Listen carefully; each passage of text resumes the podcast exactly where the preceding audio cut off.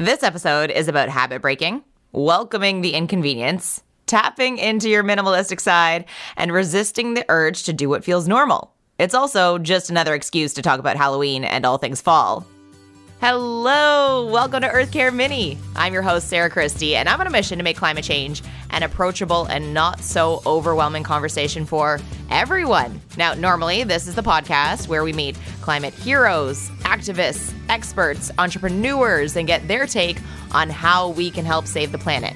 And that's still the case, but since we all need to be involved with climate action and the climate crisis is happening as we speak, I wanted to share some of the lessons that I've learned, I am unlearning, and I'm still learning with respect to this planet and the people on it. The lessons are big, but the episodes are mini. Think of them as two bite brownie sized episodes for the planet. We're here. We've made it to fall. It's the absolute best time of year. Depending on where you live, you might be able to open some windows and finally feel that breeze. The leaves might be changing. Everything just looks nicer. Like The Weeknd said in his song Starboy, I come alive in the fall time. In fact, as I record this, not even ashamed about this, I literally made a pumpkin spice latte at home and I have it beside me. Going into stores right now, it's probably the most fun because it's all Halloween everything. I'm gonna try and paint this picture for you so you can gauge just how much I love Halloween. If you're the type of person who loves Christmas, it's how you feel when you watch that first Christmas movie of the season. You know, the one that just sets the tone. It's time to celebrate. You have your PJs on, your hot chocolate in arm's reach. Might even be decorating a gingerbread house while you watch. If you decorate on November 1st, early November, this is all me but with Halloween. My decorations go out September. I decided that time moves way too fast as adults, so one month isn't an adequate amount of time to enjoy decorations. So going into stores right now, it's like opening a door to all of the potential new fun that I can have. New decorations that might make my house look more festive. New fall mugs that say dead inside until coffee with a picture of a ghost on it that might somehow miraculously make my coffee taste better. I want it all. Problem is, there's just no way that that is a sustainable mindset. For me, this is fall and Halloween, right? But for you, this might be shoes, purses, hats, stuff for the patio, Christmas decorations, all of which was at one point extracted from our natural resources to feed our need to buy. I used to kick off every Halloween season of my working adult life with a trip to a couple of stores to check out this year's Halloween collection. You know, is there anything that I want to bring home? And then I would treat myself to a couple of new items. In my head, it was celebrating the things that bring me joy. Haven't we earned some joy? As I got deeper into learning about sustainability, though, it became quite clear that what brings me joy has a heck of a lot of repercussions. Let's break some of them down. First of all, what I'm going after here is seasonal, which immediately means there's a fast turnover. It's mass produced. Just get the product out there for the season and make that money. The reason sustainable fashion is also called slow fashion is because it takes more time to create something sustainably. If thousands of little cauldron paperweights suddenly pop up on shelves for two months and then disappear, I'm gonna guess there was nothing slow about how they were made. So, what does that mean? Chemicals? Oil? Water waste during the building of the product, the packaging of it, transportation emissions from the trucks that are getting all of this product out there and into stores for that short duration of time. Then, depending on what you buy, is it cheaply made? Is it going to break after a month and then end up in a landfill? Suddenly you find yourself back in the store trying to replace it and you're just stuck in that vicious cycle of thinking you need to buy. There's also absolutely no way to trace the working conditions of the employees who made all of these decorations, but if it's similar to the fast fashion industry, which I'm guessing it is because it's seasonal, that's a huge problem. True Cost documentary, if you haven't watched it before, is an incredible resource to learn more about that. So, yes, buying new, fun, cute Halloween fall things brings me a ton of joy. But at what cost? And again, for me, it's Halloween, but I challenge you to think of your Halloween equivalent while I get into this next part because we're gonna go deep. Okay, joy. Do you ever wonder why our brains are so wired to think that shopping is going to bring us joy? There are so many funny and relatable posts about this online. It's literally called retail therapy, right? I especially love the posts about people going to plant stores to buy a new plant that will magically solve all of their life problems. I've been there, I've tried that. But stick with me here. If we keep defaulting to shopping as a way to solve our problems, it's clearly not working. It's a momentary rush or escape from something else. Maybe it's a lifestyle that we're chasing or an email that we're trying to avoid. Maybe it is as simple as, hey, I'm happy right now, but I'm pretty sure if I buy this thing, I'll be even happier, and that's great.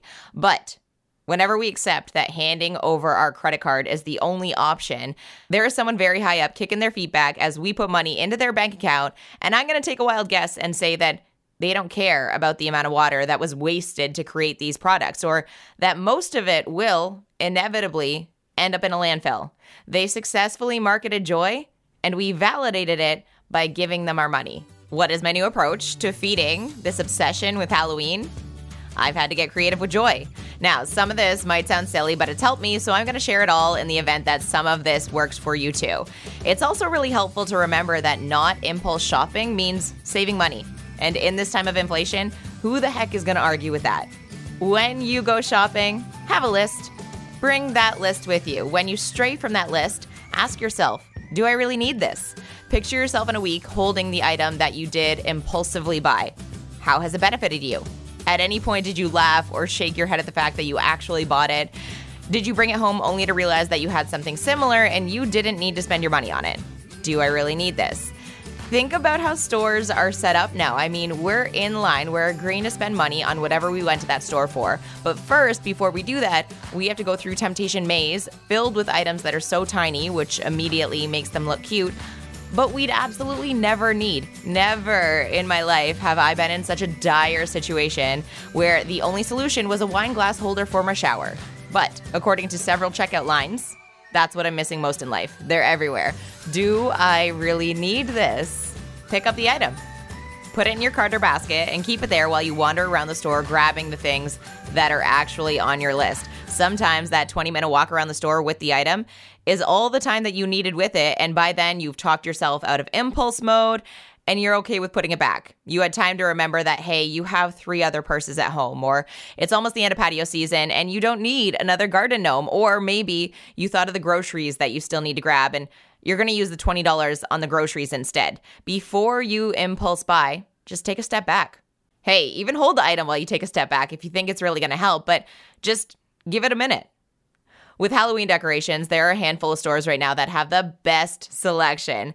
Window shopping, though, has actually become a part of my Halloween tradition. I will literally go to a store with a friend. We make a fun trip out of it. We look at all the new items. We talk about how much we love Halloween and then go get food or head home and put on Beetlejuice. Instead of impulse shopping, I turned it into this opportunity to get out of the house, to catch up with a friend maybe and people watch. It turns out seeing Halloween decorations and seeing other people enjoy them is just as fun.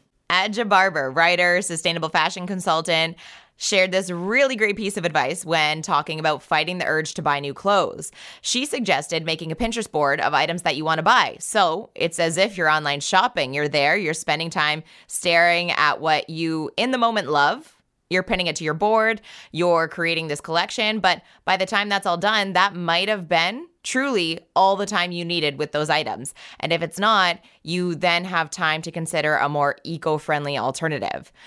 Do I still buy new fall and Halloween things? Yes and no. They're technically new to me, but now I just keep an eye out in thrift stores for that kind of stuff. So, not technically new as a whole. So, can you buy secondhand? Can you look on Facebook Marketplace or keep an eye out at garage sales or maybe check out local small vendors that might have something similar? Marketing is strategically created knowing that the fast paced impulse shopping is a thing. So anytime we challenge that, we're back in the driver's seat and choosing to use our purchasing power to send a message. Can you swap out your impulse to shop with something that doesn't require extraction? You know, load up your toolbox with other tools. I'll use fall as an example here. So instead of shopping, maybe I'll go for a walk and check out all the leaves that are changing or look at other people's Halloween decorations that they have out on display. Maybe I'll message a friend and go to a local pumpkin patch. But okay, if your thing is you love clothes, for instance, can you plan an afternoon to look at your closet? Do an audit of what you have. How many new outfits can you create with the items that you already have? Maybe a pair of pants you have actually looks great with three of your sweaters, but you only ever default to wearing it with the one. Suddenly, hey, you have two brand new outfits and you didn't have to shop. Make a list of what you have and maybe don't have but is on your wish list so you aren't constantly bringing home the same items. Our eyes are generally pulled towards the things that we like, right? Which means if you like black, your wardrobe is probably full of black items and you don't need any more. You're good. Play dress up. Take pictures and post them on Instagram if that's what's going to help satisfy the need to go out and shop just for fun. Find other ways to have fun. Think about it in TV commercials or posters for stores. No one is frowning. They aren't sad while they're shopping. We're constantly being told that to be happy, we need to spend and buy new things. Well, get this I watched Hocus Pocus three times this year, and every time it brought me joy, and it was free. Another trick is to ask yourself where you're going to store it. Do I have room for this item in my space? Am I going to be frustrated when I can't shut the box or the cupboard because this new thing is barely being squeezed in there? If that's the case, then it sounds like you're spending money on a headache, and that's just a really bad idea. We're still going to shop. But this is about trying to be more mindful with where and how we spend. Everything we buy came from somewhere and at some point was extracted from our natural resources, which are finite. There's packaging involved that we have to throw out, fuel from shipping these items around the world, microplastics that will likely end up in our water, and chemicals holding it together, which I'm sure aren't safe to be polluting. Was the person who made the item properly paid? Treated fairly? Was this product tested on an animal? So, yes, my brain is telling me that this coffee mug with a witch on it will definitely make my life so much better. But if I take a step back and I just think about the real cost of that mug, is it worth it? Do I really need it? My challenge to you is to think about your Halloween items equivalent, whatever that is, and then come up with one single way to replace that urge to go out and buy with a free alternative. Take time to check back in too. Did it hit the spot? What were the benefits to that alternative? Did I save money? Did I save time because I didn't have to trek to the store? Embrace the positives. And then tell me about it. Hey, sharing your idea might help someone else, spark an idea for them as well. There are a lot of well paid marketing execs telling us that we need to spend money to be happy, but ultimately, we get to decide whether or not that's true. Thank you so much for checking out Earth Care and letting this podcast be a part of your day. It really does mean so much to me. Don't forget to hit follow or subscribe, whatever that button is on the device that you're listening to this episode on. Then you'll know when new episodes are out. And if you have time, leave a review. I would love to know what's on your mind, what's been clicking with you, what topics we should cover next. As I'm behind the scenes gathering the next round of interviews, those reviews are a big help with that as well. So I really do appreciate that. We can also connect online at Earthcare Show on Instagram, on TikTok, and earthcareshow.com for more information. I'll talk to you later.